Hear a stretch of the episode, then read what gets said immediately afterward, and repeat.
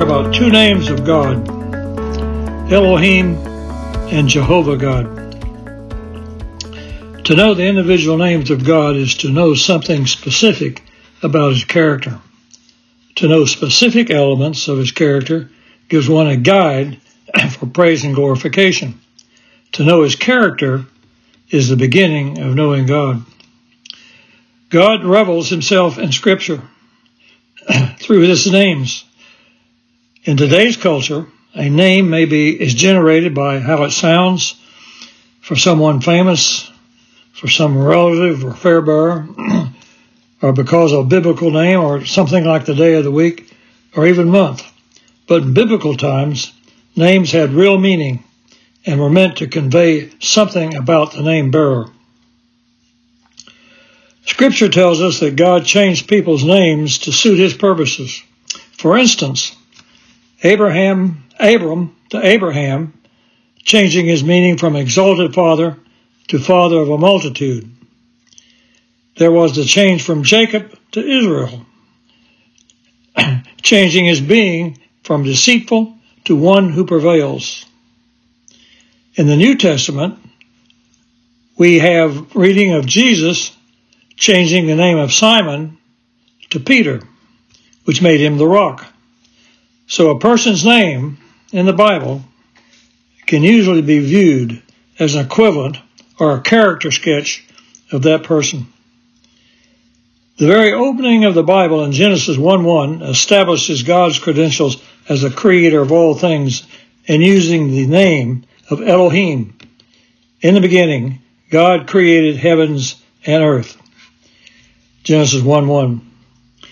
In the New Testament, Acts 17:24, the God who made the world and everything in it is the Lord of heaven, and the earth does not live in temples made by hands.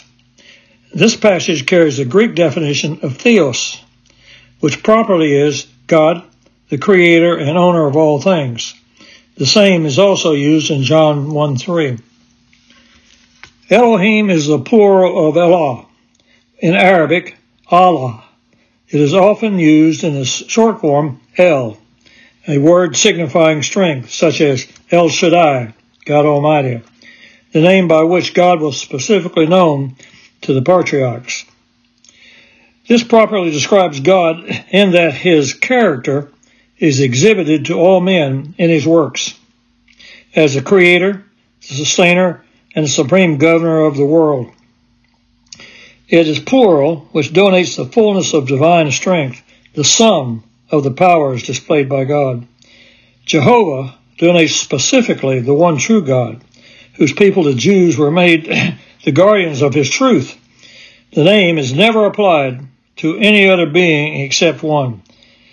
The angel, Jehovah, who is marked as the one with God, and who appears again in the new covenant as God manifested in the flesh. At a time too early to be traced, the Jews abstained from using the using or pronouncing the name for fear of its irreverent use.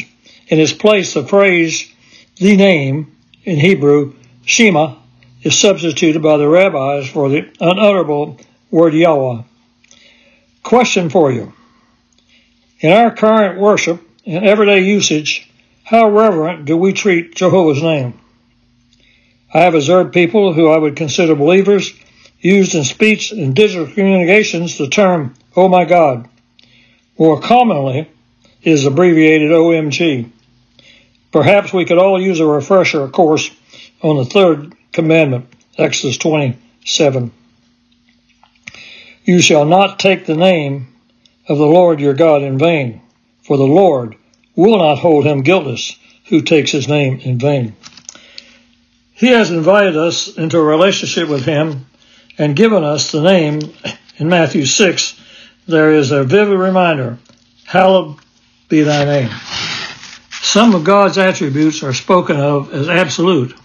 That means such as belong to his essence as Jehovah, such as immutability, omnipresence, which cannot be imparted. Others distinguish themselves in the communicable, which can be imparted to a degree to his creatures, like goodness, holiness, wisdom. They are also divided into moral attributes such as holiness and goodness, etc. When Moses received the, the commission to be the deliverer of Israel, the Almighty, who appeared in the burning bush, communicated to him the name which he should be given as credentials of his mission. And God said to Moses, I am that I am. And he said, Thou shalt say unto the children of Israel, I am have sent me to you. The name I am means the same as Jehovah, and the first person being used instead of the third. This passage is intended to indicate the essence of Jehovah as understood by the Hebrews, while Elohim exhibits God displayed in his power as a creator and a governor of the physical universe. The name Jehovah designates the nature as it stands in relation to man, as the only almighty, true, personal, holy being, a spirit and the father of spirits. That's Numbers 16:22. And they fell on their face, faces and said, O God, the God of the spirits of all flesh, shall one man sin, and will you be angry with all the congregation? John 4:24. God is spirit, and those who worship him must worship in spirit and truth. God revealed himself to his people, made a covenant with them, became their lawgiver, and to whom all honor and worship is due. Elohim occurs 38 times in the Bible. Elohim Jehovah, only one occurrence. That's in Psalm 50.1, which reads, God, Elohim Jehovah, has spoken and called the earth from the rising of the sun until the going down thereof. May the Lord will guard your going out and your coming in from this time forth and evermore. Good day.